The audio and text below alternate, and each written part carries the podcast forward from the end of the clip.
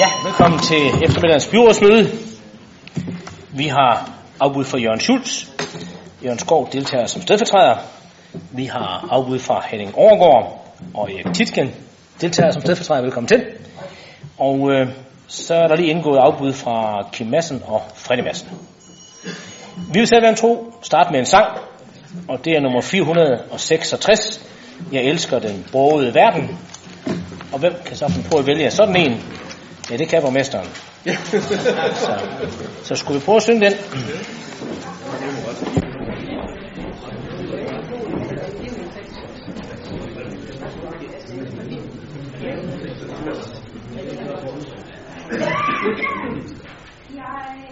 For den brogede verden, og sandens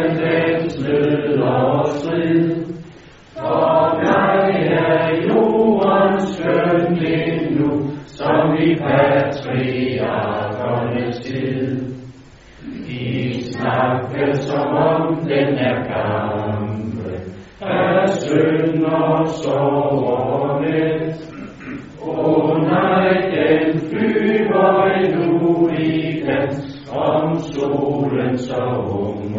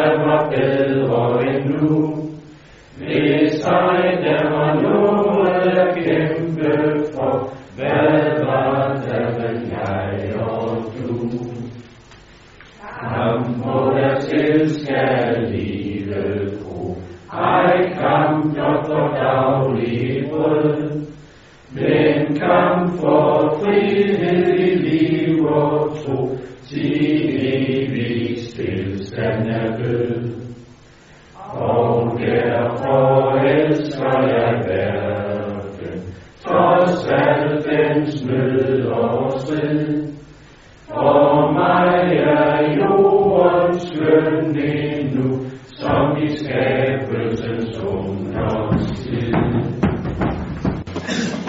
Tak for det.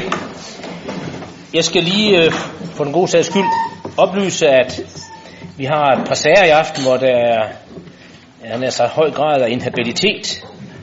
Øh, hvis vi kigger på sag nummer 4, så er, er følgende øh, inhabile. Johnny Søtrup, Hans Erik Møller, Jesper Frost Rasmussen, Frede Madsen, Kurt Jacobsen, Henrik Valø, Anders Kronborg, Søren Heide Lambersen, Carsten Deinbol. Der skulle dog stadigvæk være så mange tilbage, at øh, det skulle være et, øh, at vi er beslutningsdygtige. Og når vi når ned til sag nummer 9, så er Diana Mose Olsen inhabil. Jeg skal også lige sige, at sagerne nummer 5, 9 og 13 i dag er behandlet i økonomiudvalget, og I skulle have fået beslutningerne tilsendt. Med disse bemærkninger skal jeg høre, om der er nogle bemærkninger til dagsordenen. Det var der så ikke. Og så går vi til sag nummer 2, som har overskriften prøvelse af spørgsmål om lovligt forfald og stillingtagen til indkaldelse af stedfortræder. Og som I ved, så er Jørgen Schulz desværre på grund af sygdom forhindret i at varetage sit værv som byrådsmedlem i mere end en måned, og vi kender faktisk ikke øh, varigheden øh, i dag. Øh, byrådet skal i den forbindelse træffe beslutning om, hvorvidt betingelserne for stedfortræderens øh, indtræden er opfyldt, samt tage stilling til, om den foreliggende forfaldsgrund berettiger til stedfortræder indkaldelse. Herudover skal byrådet tage stilling til, om stedfortræderen er den rette stedfortræder og er valgbar. Det er sådan, at øh, vores gamle kollega, første stedfortræder, det er Jørgen Skov, og han har accepteret at være stedfortræder for Jørgen Schulz. Jeg skal høre, om byrådet har nogle bemærkninger til det. Det har I heldigvis ikke. Så er den på plads. Så går vi til sag nummer 3, som handler om fastlæggelse af mødekalenderen for byrådet og økonomivalg for 2017. Og øh, det anbefales, at byrådets møder som hidtil afholdes den første og tredje mandag i måneden, med undtagelse af oktober måned, hvor der i hensyn til budgetvedtagelsen og efterårsferien holdes møder den anden og fjerde mandag. Økonomivalgsmøder afholdes fortsat hver mandag med de nævnte undtagelser. Jeg skal høre, om der er bemærkninger til det. Det ser til at ikke at være tilfældet. Og så tager vi så den første af disse folkevandringer der ud af lokalet. Lige for god så vil Musa overtage denne sag herfra.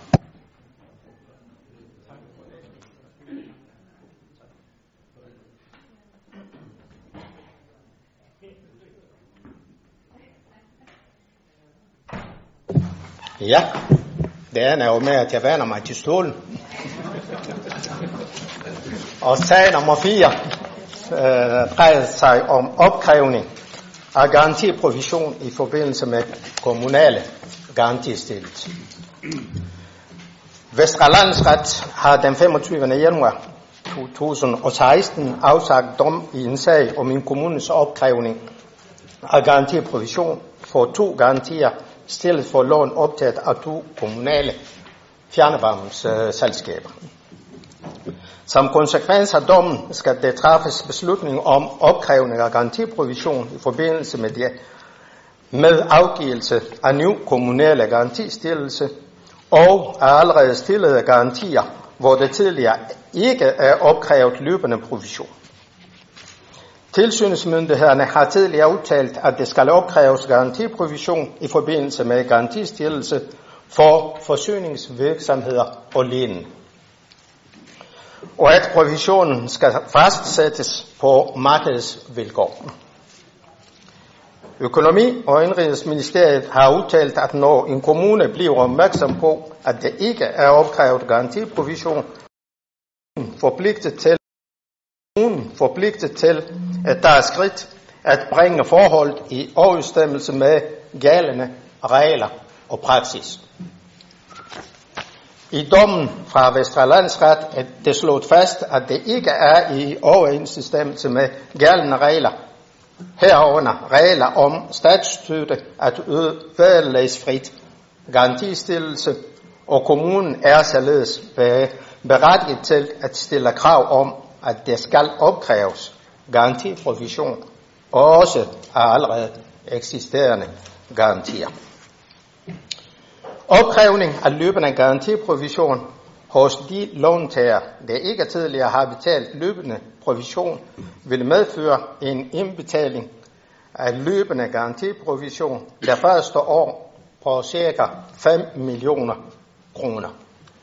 Ved en garantiprovision på 0,75 procent. Budgetmæssige konsekvenser vil blive ind, indarbejdet ved budgetrevisioner og budget 2018 og 2021. Jeg skal høre, om der er bemærkning til indstillingen. Der var det så ikke, og hermed indstilling godkendt.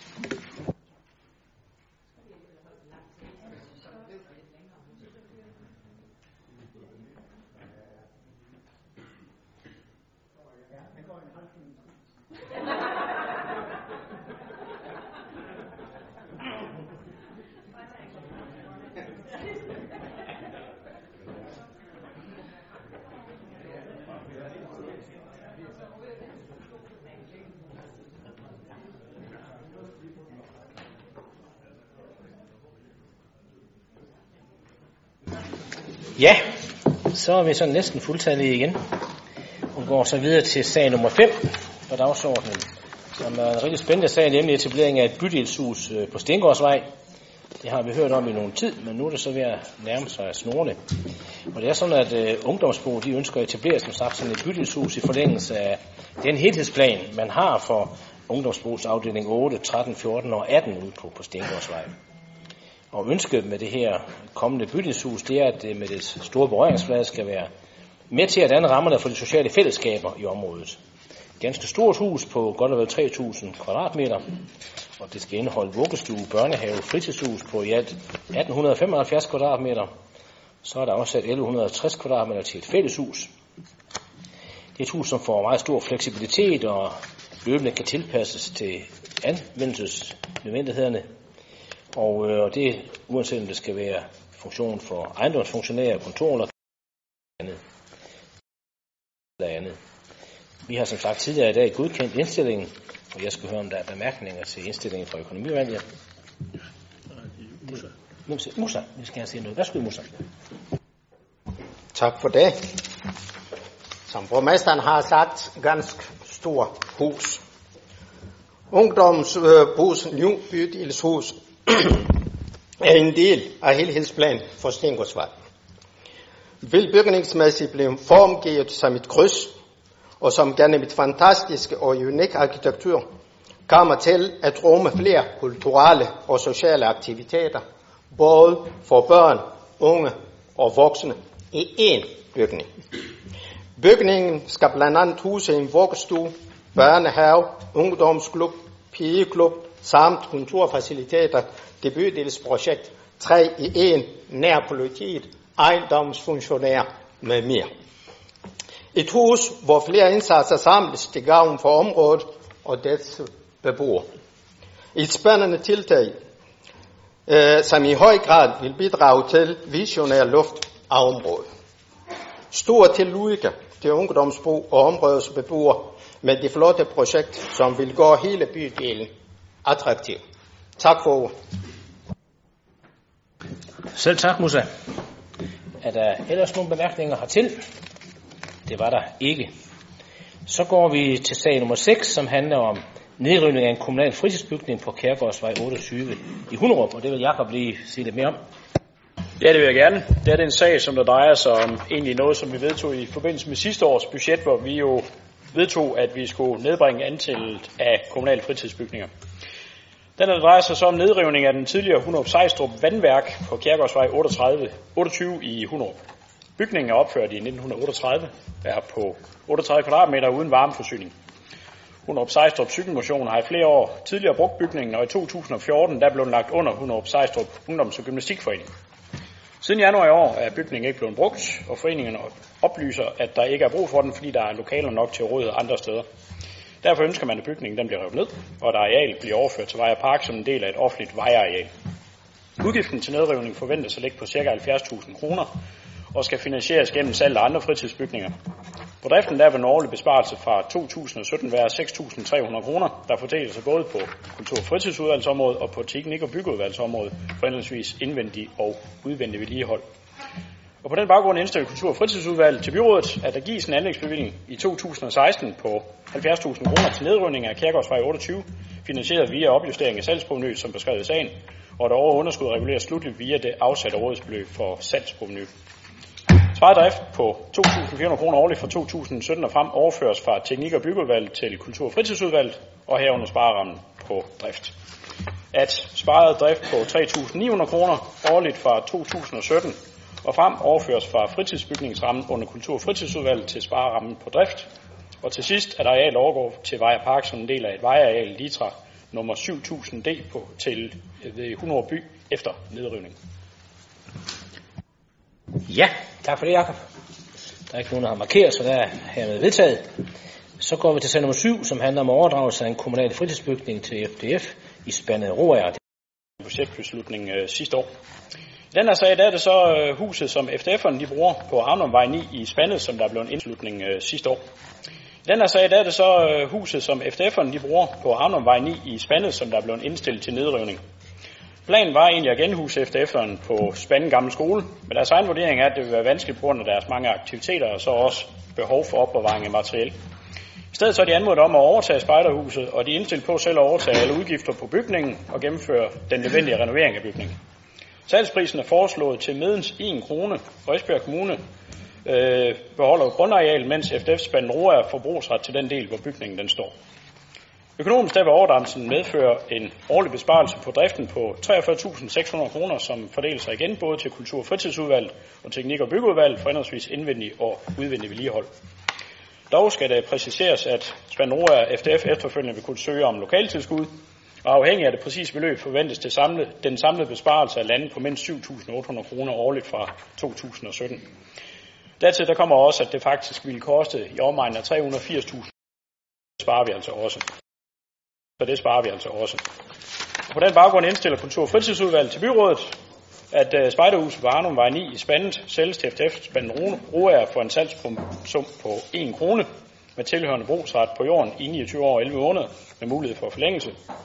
At forvaltningen bemyndiges til at udfærdige brugsretsaftalen til jorden, og den sparer drift på 13.600 kroner årligt fra 2017 og frem overføres fra teknik- og byggeudvalg til kultur- og fritidsudvalg under sparerammen på drift. Og netto mere drift på 5.800 kroner reguleres inden for kultur- og fritidsudvalgets ramme og modregnes til sparerammen på drift. Så med andre ord, så er det altså en fornuftig forretning, der her. Det håber, I kan følge. Enkelt spørgsmål. Salgsprisen der på en krone, er det? Prisen der på en krone, er det inklusiv moms? Den, den giver vi. Den giver vi, okay. Det er fint. Den er her med vedtaget. Så går vi til noget helt andet, nemlig sag nummer 8, som er en kommuneplanændring og udvidelse af havnen mod nord. Vil du sige lidt om det, John? Ja tak, det vil jeg meget gerne. Øh, sagen her drejer sig i dag om endelig vedtagelse af kommuneplanændring, lokalplan og VVM-redegørelse for Esbjerg Strandprojektet, der er, som borgmesteren siger, en udvidelse af Esbjerg Havn mod nord. Projektet her omfatter en ydre kystsikring, et havnebassin og ikke mindst en havneø på 56.000 kvadratmeter, og så inkluderer det det nuværende vandområde nord for Esbjerg Havn på 33 hektar. Jeg vil gerne her understrege, at øh, der er tale om plangrundlaget for et af de mest spændende og største byudviklingsprojekter i Esbjerg bys historie. Med de fremlagte planforslag her, der sikres der mulighed for at skabe et attraktivt område for borgere, besøgende og erhvervsliv i Esbjerg.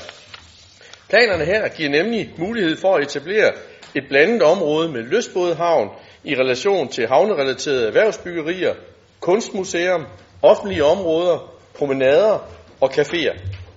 Det bidrager i høj grad til at sikre, at byens borgere og gæster langt bedre end i dag kan opleve, at vi er en havneby, at byen ligger tæt ved havet og er Danmarks port mod vest og Danmarks energimetropol. Det er det, som mange af os jo egentlig husker på at komme ned på havnen før i tiden. Det er jo desværre meget svært i dag, blandt andet på grund af terrorsikringer og andre ting. Men med projektet her, ja, så skaber vi nu mulighed for, at vi igen kan komme på havnen og opleve den maritime stemning med blandt andet honørkaj og andre ting. Samtidig er der kort afstand til bymidten. Vi er tæt på det nye rekreative øh, område Måhøj. Vi er tæt på mennesker ved havet, idrætsfaciliteterne ved Torværket og uddannelsescampus. Alt sammen noget, der også forbindes med stier. I selve projektet her er der mulighed for at opføre høje bygninger i den del af området, som udformes som en havneø øh, centralt øh, i, i, i planområdet. På samme tid så sikres det, at øh, de store områder anlægges med naturlignende karakter. Og på den måde så relaterer det nye havneområde sig både til den eksisterende nuværende kyststrækning mod nord, men også mod det meget store aktive havneanlæg, som vi har mod syd. De væsentligste emner i VMM-redegørelsen er projektets påvirkning af den beskyttede natur i Vadehavet og projektets placering op mod en risikovirksomhed. I planlægningen der sikres det, at de her emner de håndteres i takt med, at projektet bliver realiseret. I forbindelse med, i forbindelse med den her offentlige høringsperiode, som øh, plan, øh, planerne her har været ude i, der er der kommet i alt syv bemærkninger. En del af bemærkninger vedrører emner, som først skal afklares i forbindelse med projektets videre forløb, men ellers så omhandler øh, bemærkningen blandt andet øh, vinteropbevaring af både med muligheder for værksteder, store fartøjers manøvremuligheder ved selve træskibshavnen, bygninger, byggefelter og ikke mindst bestemmelser for facader i det, der i planafsnittet hedder delområde A2.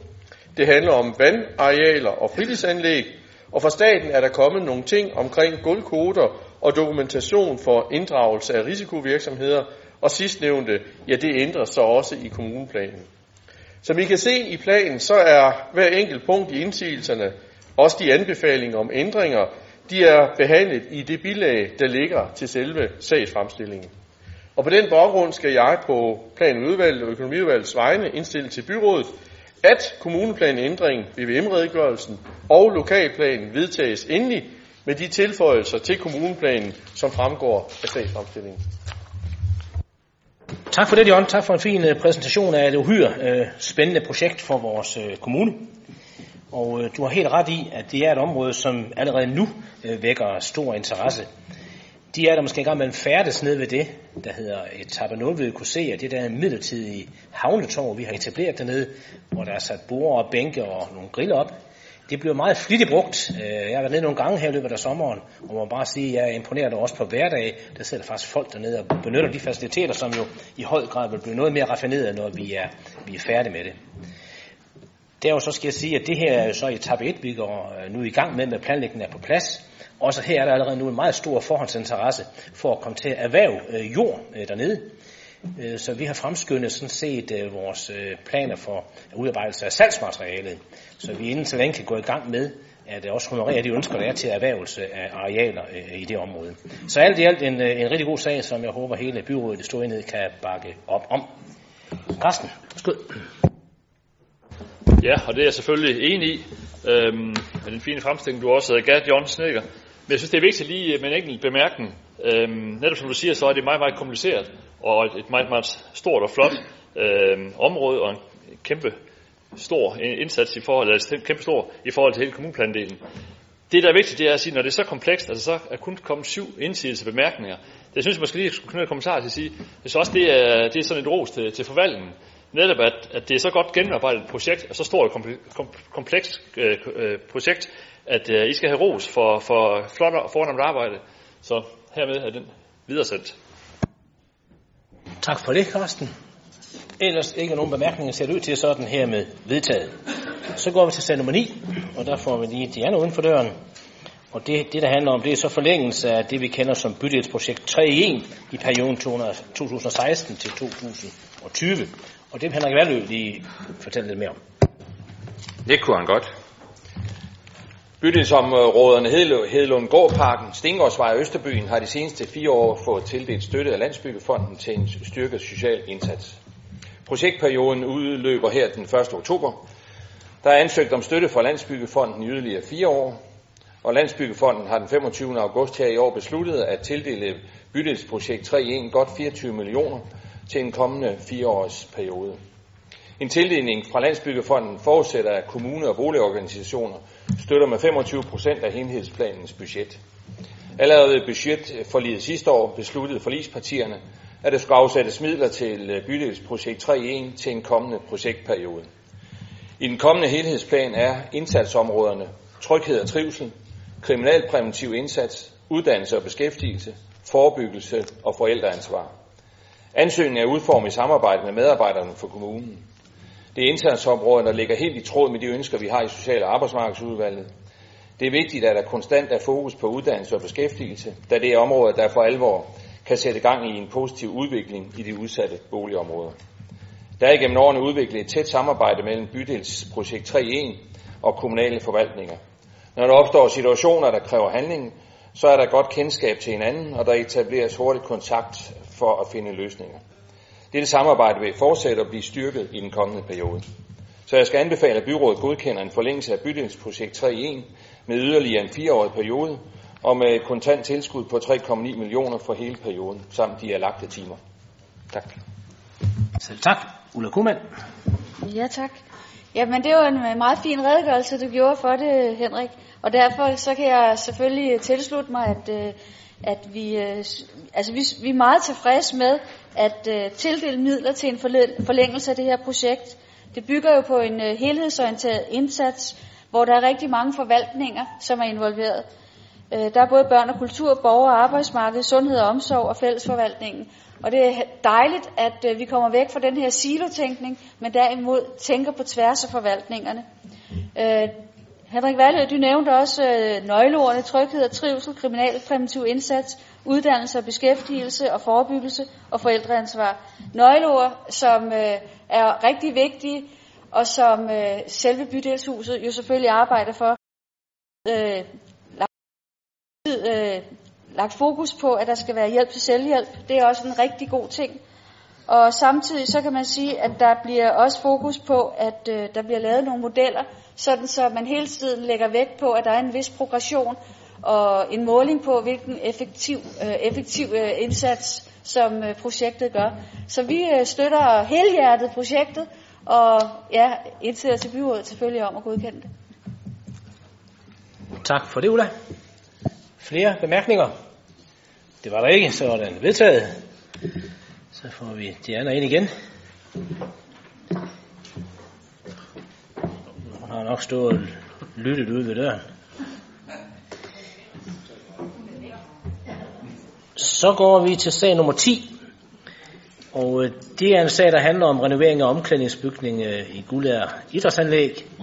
Og den vil Jakob først sige på om, og dernæst vil Anders Kronborg som formand for entreprenørudvalget sige på om det. Værsgo, Jakob. Jamen, øh, tak for det. I Esbjerg Kommune der arbejder vi jo jævnligt for at skabe gode rammer for breddidrætten. Derfor så er det selvfølgelig også vigtigt, at vi fra kommunens side også er med til at sikre, at idrætsudøverne har nogle gode og velfungerende fysiske faciliteter at dyrke deres sport i. Og det kan altså også godt gælde noget så praktisk som eksempelvis omklædningsrum, og det er det, som den her sag den drejer sig om. Gulda Idrætscenter bliver drevet af Sport og Vandpark, og i øvrigt base for en af kommunens største idrætsforeninger, nemlig SGI. Idrætscenters omklædningsbygning har igennem flere år trængt til en renovering. Der er måske en del af jer, der har været der, og det vi kunne skrive, skrive under på. I byrådet der satte vi penge af til renoveringen i forbindelse med sidste års budgetforlig, og SEBE har nu vurderet de forskellige behov og ønsker for renovering af omklædningsbygningen. For 4 millioner kroner der skal bygningen nu renoveres, og med projektstart her allerede i efteråret vil bygningen kunne tages i brug i, til juli, øh, juni undskyld, næste år. Ifølge SEBE vil renoveringen ikke få økonomiske konsekvenser for driften efterfølgende. Beløbet på 4 millioner kroner er afsat under Kultur- og Fritidsudvalget 2017, og anlægsbevillingen søges frigivet fra Teknik- og Byggeudvalget, og derfor så, gerne, så vil jeg gerne give ordet videre til udvalgsformand Anders Kronborg. Jamen, da formand for Kultur- og Fritidsudvalget allerede har bedt om at få bevillingen frigivet, så vil jeg også opfordre til, at øh, det ansøger byrådet om. Tak for det. Det er der ikke nogen, der går anskrig imod, så den følger vi indstillingen på. Så går vi til sag nummer 11, som er etablering af mekanisk ventilation på Borskolen, afdelingen Vita. Og det vil du lige sige lidt om, Anders. Jamen, tak for det. Skolen har selv forsøgt at løse problemer med manuel udluftning og mekanisk udsuden uden de store resultater.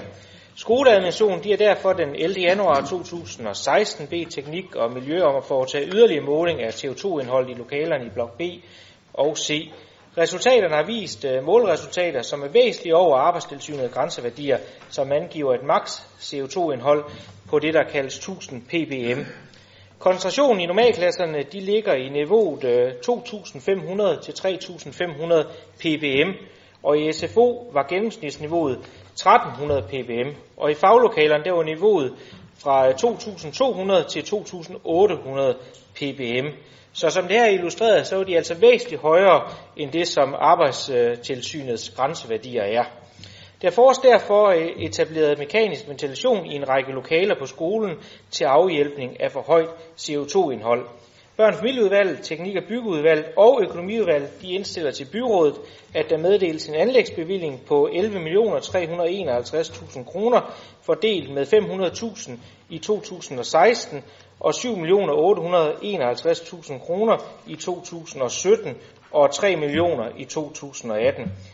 Bevillingen den finansieres af driftmidler på børne- og familieområdet afsat til renovering af faglokaler og indeklima øh, problemer med øh, de her cirka 7 millioner 300.000, og de resterende cirka 4 millioner kroner, de finansieres via likvide midler. Og øh, det afsatte rådighedsbeløb, det bliver tilpasset som beskrevet i sagsomstillingen. Tak skal du have. Der er ikke nogen, der ønsker at knytte yderligere kommentarer til, så er den vedtaget. Så går vi til noget helt andet, nemlig sag nummer 12, som er opfølgning på høringssvar på forslag til den fremtidige busbetjening. Også det er en sag for Anders Kronborg. Værsgo, Anders. Ja, tak skal du have. Teknik og Miljø har i samarbejde med interessenter arbejdet på at gentænke den kollektive bustrafik i kommunen. Det har gennemført en involverende proces, hvor der blandt andet er afholdt fire interessentworkshop. Arbejdet det er mundet ud i en rapport med tre alternative driftmodeller for den fremtidige busbetjening. Alle driftmodellerne bygger på indførelse af et stambusnet som øh, erstatning for det nuværende rutenet, der stammer helt tilbage fra 1994. Modellerne de adskiller sig primært i forhold til antal afgange i timen på stambusnettet. Rapporten fra 7. juni til den 2. august 2016 øh, er gennemgået, og der har været frivillige høringer, og Teknik og Miljø har i perioden modtaget 27 høringssvar fra borgere, uddannelsesinstitutioner, lokalråd og interesseorganisationerne. Høringssvarene er efterfølgende tematiseret, og der er opstillet anbefalinger til opfølgninger herpå. Hovedparten af emnerne er i forvejen drøftet på de afholdte interessentworkshops og giver derfor ikke anledning til ændringer i planen i stedet foreslås det, at bemærkninger i videst mulig omfang indgår i det videre arbejde med implementeringen af planen. Blandt høringssvarene er der positive tilkendegivelser i forhold til at øge frekvensen på stambusnettet, som foreslås i den model, der hedder model 1 og øh, model 2. I Teknik- og Byggeudvalget der er vi utrolig glade for, at øh, der er indgået 27 høringssvar, på trods af, at vi faktisk har holdt interessant workshops, Så det virker og bevidner om stor interesse i forhold til vores kollektive trafik i Esbjerg Kommune. Der er også øh, indkommet et høringssvar fra Esbjerg Taxa omkring flextur, og det har udvalget selvstændigt valgt at bearbejde først på et, øh, et temamøde og efterfølgende på en sag, og det havde vi her i udvalget i fredags. Men i forhold til sagen, så vil teknik- og byggeudvalget og økonomiudvalget, vi vil gerne indstille til byrådet af planforslaget til fremtidig busbetjening i Esbjerg Kommune. Det vedtages, og konkret opfølging på høringsvarene, det sker som anbefalet. Tak for det. Jørgen Bosen. Tak. Vi synes stadig, at det er en rigtig god busplan, der her foreligger. Og efter planen, også efter planen har været i høring. Der er kommet 27 høringssvar, som Kronborg var inde på, og flere af dem giver anledning til justeringer, som så efterhånden som øh, planen træder i kraft, altså det vil komme hen ad vejen. Generelt synes vi, at det er en gennemtænkt og fremtidssikret busbetjening, der her serveres. Og vi er tilfredse med, at den indgår som en, en, øh, en af de store pinde i budgetforliget, som vi netop har indgået. Princippet om flere afgange i myldretiden, øh, flere direkte forbindelser og bedre omstillingsmuligheder, det er væsentlige forbedringer. Når nu nærbanen står færdig inden for en overskuelig tid, er der også taget højde for, at bus og tog kommer til at spille bedre sammen, og det er selvfølgelig et must for at få den fulde effekt. Halvtimes drift på nærbanen og busafgang hver 15 minutter, i hvert fald i myldretiderne, så vil det blive mere attraktivt at benytte den kollektive trafik. Med hensyn til uddannelsesstederne er det også et stort plus, at der her har været fokus på en bedre betjening. Og når uddannelsesstederne får ringetiderne koordineret med busserne, tror vi på, at det giver et løft til vores studerende. Med hensyn til flextur er vi godt tilfredse med, at der nu køres på tværs af kommunegrænsen. Det har vi faktisk ønsket, siden det blev indført. Og det er også ok, at flextur øh, ikke kører i Esbjerg by. Vi har forstået, at der fra Esbjerg Taxa har været et ønske om, at flex taxa i stedet for at køre sådan nærmest fra dør til dør, kunne køre fra dør til et antal øh, øh, øh, knudepunkter rundt omkring i kommunen. Og vi synes i den forbindelse, at det er ok, at der arrangeres et temamøde omkring, før den endelige beslutning træffes, og lige sådan med et temadrøftelse omkring trafikudviklingen i den indre by. Alt i alt synes vi godt om planen. Ingen tvivl om, at den kollektive trafik har medført store udfordringer i mange år. Ja, det har vel altid. Så vi er tilfredse med, at det nu tages sådan fat for alvor. Planen koster jo selvfølgelig mange penge fra her fra start, men vi tror, de er godt givet ud på længere sigt. Både i forhold til miljøet, mindre CO2-udledning, mere attraktiv øh, transport og forhåbentlig færre biler, især i Esbjerg by. Tak for det, Jørgen. Så er det Jesper. Ja, tak. Jeg synes, den her øh, sag også lige fortjener et par ord med på vejen, fordi at øh, det er rent faktisk en rigtig, rigtig stor og skældsættende beslutning, vi kommer til at, tage øh, i dag. Øh, vi stod i budgetdrøftelser for et par år siden og kiggede endnu en gang på en sag, hvor der var udfordringer med den kollektive trafik. Der kom færre og færre passagerer, det blev dyrere og dyrere, og det var ligesom øh, en, en ond spiral, øh, vi var kommet ind i. Og øh, der tog vi dengang den modige beslutning at få gentænkt systemet fuldstændig, og det er så øh, konsekvensen af den beslutning, vi skal til at føre ud i livet nu her. Øh, det ser rigtig, rigtig spændende ud, det arbejde, der er lavet. Der har været mange interessenter involveret, som der også er blevet redegjort for, og øh, det er jo, øh, det ser rigtig godt ud. Ruterne er blevet rettet ud. Vi kan få øh, øh, frekvensen, øh, hvad hedder det, fremkommeligheden op, så man kan komme hurtigere fra A til B. Øh, der er mulighed for at sætte nogle flere busser ind, som der også er nævnt, så også øh, frekvensen kommer op, så der virkelig bliver øh, givet et løft til den kollektive trafik. Jeg synes også, at en af de spændende ting i det her, det er de knudepunkter, der er tænkt ind, og samtænkning med de regionale busser, der kommer til at køre ind i byen, og lige pludselig kommer til at fungere som bybusser, når de træder ind over kommunegrænsen. Der er virkelig uh, tænkt øh, store og flotte tanker i det her, og det bliver rigtig spændende at se uh, det ført ud i livet. Fordi at nu med det her får vi i hvert fald muligheden for at få et kollektiv bussystem, bus, uh, som også uh, øh, afspejler de visioner, byrådet har omkring øh, storbykvaliteter, og øh, det er måske også øh, på et niveau, som man må forvente af, i en by af Esbjergs størrelse. Så øh, det koster lidt penge i starten, men øh, forhåbentlig så kommer passagererne tilbage til busserne. Det har man set mange andre steder, så det øh, vil helt klart også være forventningen, at øh, det sker her i Esbjerg. Tak for det, så er det sammen. Ja, tak skal du have. Vi øh, er også umiddelbart meget tilfredse, at der er lavet et kæmpe stykke arbejde, som vi også gerne vil, vil anerkende, både fra de forskellige workshops, men også fra forvaltningen og Anders Kronborgs side. Det synes vi er, ser rigtig, rigtig godt ud. Vi har dog selvfølgelig lige et par enkelte ting, som, som vi hæfter os meget ved, udover alt det, der er nævnt i forvejen. Det er blandt andet det med at gøre øh, skolegade til en øh, busgade. Og øh, sådan, som overskrift, så lyder det jo rigtig, rigtig fornemt. Men når man så læser det, så er det jo ikke reelt det, det, øh, det handler om. Fordi der stadigvæk vil være varetransport og ærnekørsel. Og vi er selvfølgelig med på, at folk heller ikke sådan ikke skal kunne komme frem og tilbage, og butikker og forretninger skal selvfølgelig også have deres varer. Vi så bare gerne, at man havde strammet lige en tand mere. Men øh, vi er med på, at øh, vi prøver det her af i første omgang, og så ser vi, om vi skal, vi skal lave nogle øh, beslutninger yderligere på den plan. Så, øh, så hæfter vi os lidt ved, at, øh, at det godt kunne se ud som om, at der bliver lidt længere mellem stoppestederne, i hvert fald øh, i nogle områder. Og, men eftersom der måske ikke er så meget fokus på det, så, så tænker vi, så er det nok okay. Jeg har ikke nogen problemer med at gå 200 meter ekstra hen til et stoppested, men det kunne være, at der var andre, der havde. Men det antager jeg, at I har haft med i jeres, øh, i jeres overvejelser, når I har lagt det nye øh, rutenet. Og så øh, helt personligt er jeg rigtig glad for, at bussen går tidligere i weekenden, for så kan jeg nemlig tage bussen på arbejde også. Så det synes jeg er rigtig godt. Så vi støtter planen og har selvfølgelig fokus på specielt det med skolegade. Tak. Yes, tak så, så er det Anders. Jamen, jeg kan starte, hvor Sara hun, øh, hun sluttede. Vi har naturligvis øh, fokus på stoppesteder. Det er jo ikke sådan, at vi har siddet herinde i vores elfenbentårn og så kigget ud og så have fordelt, øh, have fordelt klodserne, som vi gerne vil have. Vi har rent faktisk tilladt os at spørge øh, dem, der bruger bussen og interessenterne i forhold til en workshop, hvordan kan vi indrette øh, en fremtid, en moderne kollektiv transport, der passer til øh, den store by og den store kommune, som vi mener, at vi er her. Og der er man nået frem til, at det skal være mere uoversk- eller overskueligt, og det tror vi rent faktisk, det kan lade sig gøre i forhold til at lave en busgade i den indre by, hvor det er let at komme til, hvor både turister, hvor borgerne, hvor de nye studerende kommer til, de ved, det er derhen, man skal tage bussen, hvis man vil uh, tage bussen inden fra den uh, indre by. Og det her, det er jo et stort uh, puslespil, som du selv uh, antyder. Vi kan godt have, have vilde drømme, Øh, men vi er jo selvfølgelig nødt til at kigge realistisk på det. Jeg vil gerne se de øh, beværtninger inde i, øh, inde i øh, skolegade, de forretninger osv. Hvis vi er fra byrådet kommer og siger, jamen det er sådan set fint nu, nu vil vi lukke hele gaden og lave det til en busgade, og så kan I ellers ikke få serveret øl til hanerne, så tror jeg i hvert fald, der kommer en ramaskrig øh, der fredag og lørdag nat. Sådan er virkeligheden øh, ikke, og det skal den heller ikke være.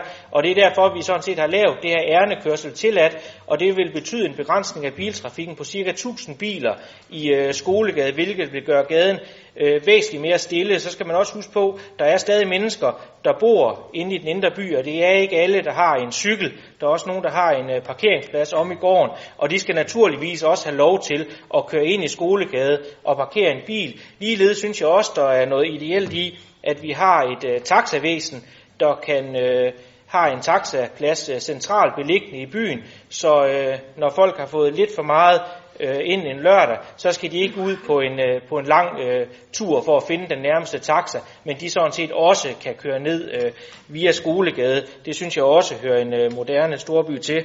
Og ellers vil jeg kvittere og takke for de, øh, for de input, der har været. Vi har både fået ros i udvalget fra V, F, øh, Ø, og jeg må også bare sende øh, den varmeste tak til, øh, til udvalget, fordi det er jo klart, at da vi sad med det her, så sagde vi, nu vil vi altså ikke have mere snak om det her, og det er sådan set også den parole, vi har med hinanden i udvalget, og den ånd, vi har, det er ikke øh, snak, vi går ind for, det er handling. Og det her det er konkret handling, hvor vi ændrer et busnet, der kun har været lappeløsninger på siden 1994, til et moderne, effektivt bussystem, som gerne skulle række mange år frem i tiden. Så tak for roserne. Ja, der er ikke flere, der har bedt om ord, så den er hermed vedtaget. Så går vi til sag nummer 13, som er den sidste sag på den åbne del af dagsordenen. Det er en nedrivningssag på en matrikel i Kornvangen. Værsgo igen også.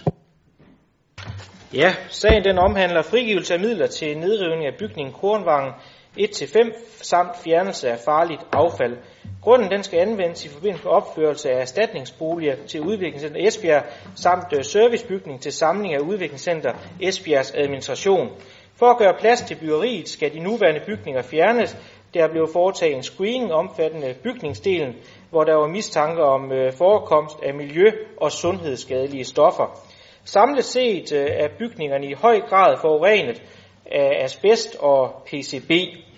Teknik- og byggeudvalget og økonomiudvalget vi indstiller til byrådet, at der meddeles en anlægsbevilling på 1 million og 72.000 kroner, fordelt med 1 million kroner i 2016 og 72.000 i 2017. Bevillingen den finansieres af det til formål afsatte rådighedsbeløb på 1 million kroner i 2016, samt øh, 72 kroner af rådighedsbeløb afsat i 2017 til opførelse af byggeriet. Ja, tak for det. Det ser ud til, at vi kan være enige om, det er en god idé, så den er hermed vedtaget, og det var så tak for i dag.